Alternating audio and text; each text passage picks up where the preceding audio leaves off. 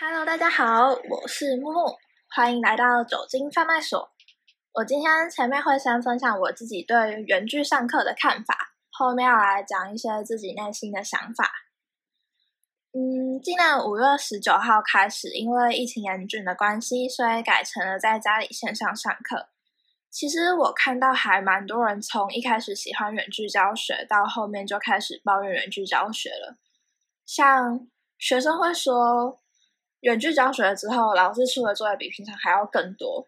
老师们就会说，学生在上课的时候开心的分页做自己的事情，或很干脆手机拿起来直接在他面前打电动。还有考试的时候很难防止他们作弊。哦，我觉得最有趣的是，还有老师问说，Google Meet 有没有美肌的功能？因为没有美肌的话，会影响到老师上课的心情。可是撇除掉这些东西，我觉得其实远距教学的好处也还蛮多的吧。对我而言，我就可以不用每天早起搭车去学校，还可以睡到快上课再起床。肚子饿的时候，随时可以去找东西来吃，还也可以自己决定要在哪里上课。可能我今天想要坐在客厅的沙发上上课，明天就坐在房间的书桌前面上课。后天想看一下绿色植物，那我就搬着椅子坐到盆栽附近。接近中午的时候，肚子饿就带着手机或电脑坐到餐厅去。而且我最喜欢最喜欢的点是，笔记来不及抄的时候可以截图，就不用怕老师跳太快或黑板擦太快自己跟不到的问题。这真的是一件超幸福、超开心的事情。而且远距之后，我自己觉得还蛮适合把时间拿来充实自己的。像老师常常说的，如果这一段在家里的时间你很努力的话，你就会进步很多。可是如果这段时间你在家里就很颓废、很颓废的话，那你的退步也会很明显。嗯，有的专业领域的老师他们开的实体课，因为疫情不得不改成线上课程。可是也因为变成线上课程，所以可以开放更多更多来自不同地区的人参加，就不用顾虑交通的问题。你只要时间跟环境可以上课就好了。而且最重要就是要记得准时上线。我之前有一次不小心睡过头。然后我就进不去那一堂课了。不过远距还是有缺点的吧？像前面说的，在家里的自由度相对会提高，所以自律是一件很重要、很重要的事情。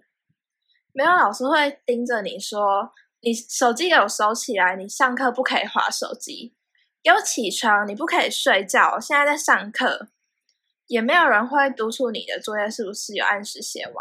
所有的事情都是要自己做完，没有人会提醒你，也不像在学校一样，会有人跟你说：“哦，你什么什么东西没有交，你应该要补交哦。”考试的时候要防止作弊也很难，就是虽然你开了镜头考试，可是没有人知道你后面是不是还要摆什么东西之类的。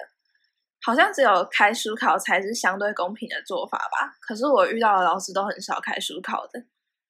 那原剧的话题就到这边结束。现在我要开始讲一些我自己心里的想法了。就是现在自己也算是高三生了吧，然后学测的压力就越来越大，开始每天泡在书堆的日子。我必须说，这段时间真的是地狱，可能比地狱还要痛苦。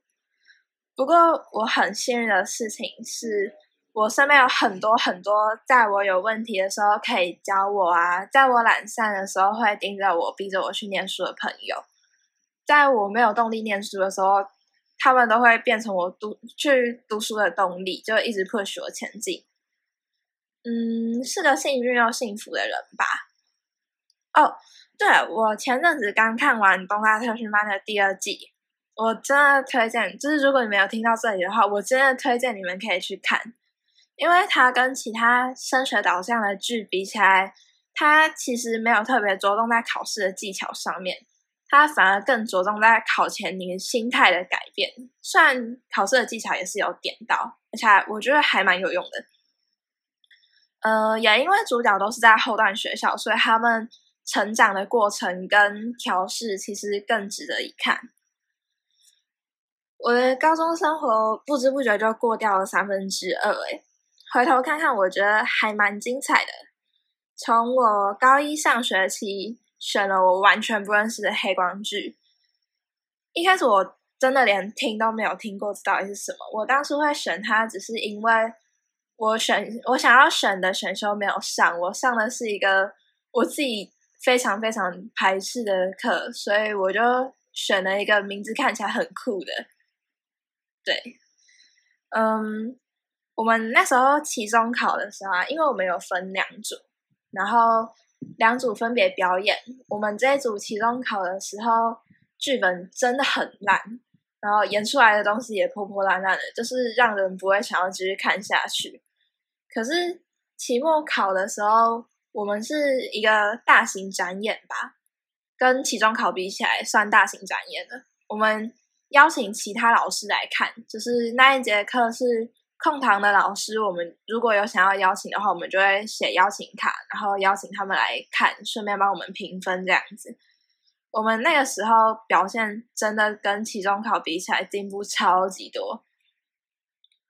哦，期末考有一件让我印象很深刻的事情，就是黑光剧它其实是一个嗯要在黑暗之中演的戏。那我们那时候就是。关灯演了一次，然后又开灯演了一次。我那时候整个吓到，我想说，所以我现在开灯，我是不是就不可以从舞台上跑下去切音乐了？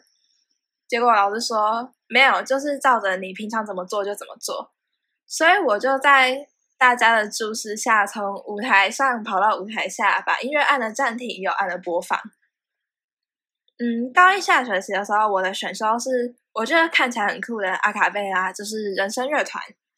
我上完课之后，我发现它是真的很酷，而且每个人都很重要。就是你的音准要很准，然后节奏要很稳，不然你一个人跑，你一个人垮掉，整组都会垮掉。哦，我高中两年的校庆我都玩的很疯狂。我高二那的时候，我甚至还用园游会的补假跟我朋友跑去台中玩。我们从早上八点玩到晚上九点才回家，真的是超累。虽然这很累，可是这就是青春的样子吧。最后还是要谢谢我身边的伙伴吧，我真的真的很珍惜，也很喜欢他们。如果没有他们出现，我就不会是现在的我了，甚至这个 podcast 从头到尾都不会出现，因为我找不到人跟我一起做。那。接下来就是一些给你们的话吧。世界何其广，而我遇见了你们。看着窗外的天空，想要给你们一些祝福。无论是现在听着我说话的你们也好，现实认识的同学朋友也好，甚至是曾经要好，现在已成为陌路人的那些人，希望你们每个人都能够好好的、好好的绽放自己的光芒。在疫情的肆虐之下，大家都可以保持健康。那也祝你们追梦成功。OK，这集就到这边喽。这集也会是我录的最后一集，下一集是我的伙伴丽的主场。那么我们就有人再见喽，拜拜。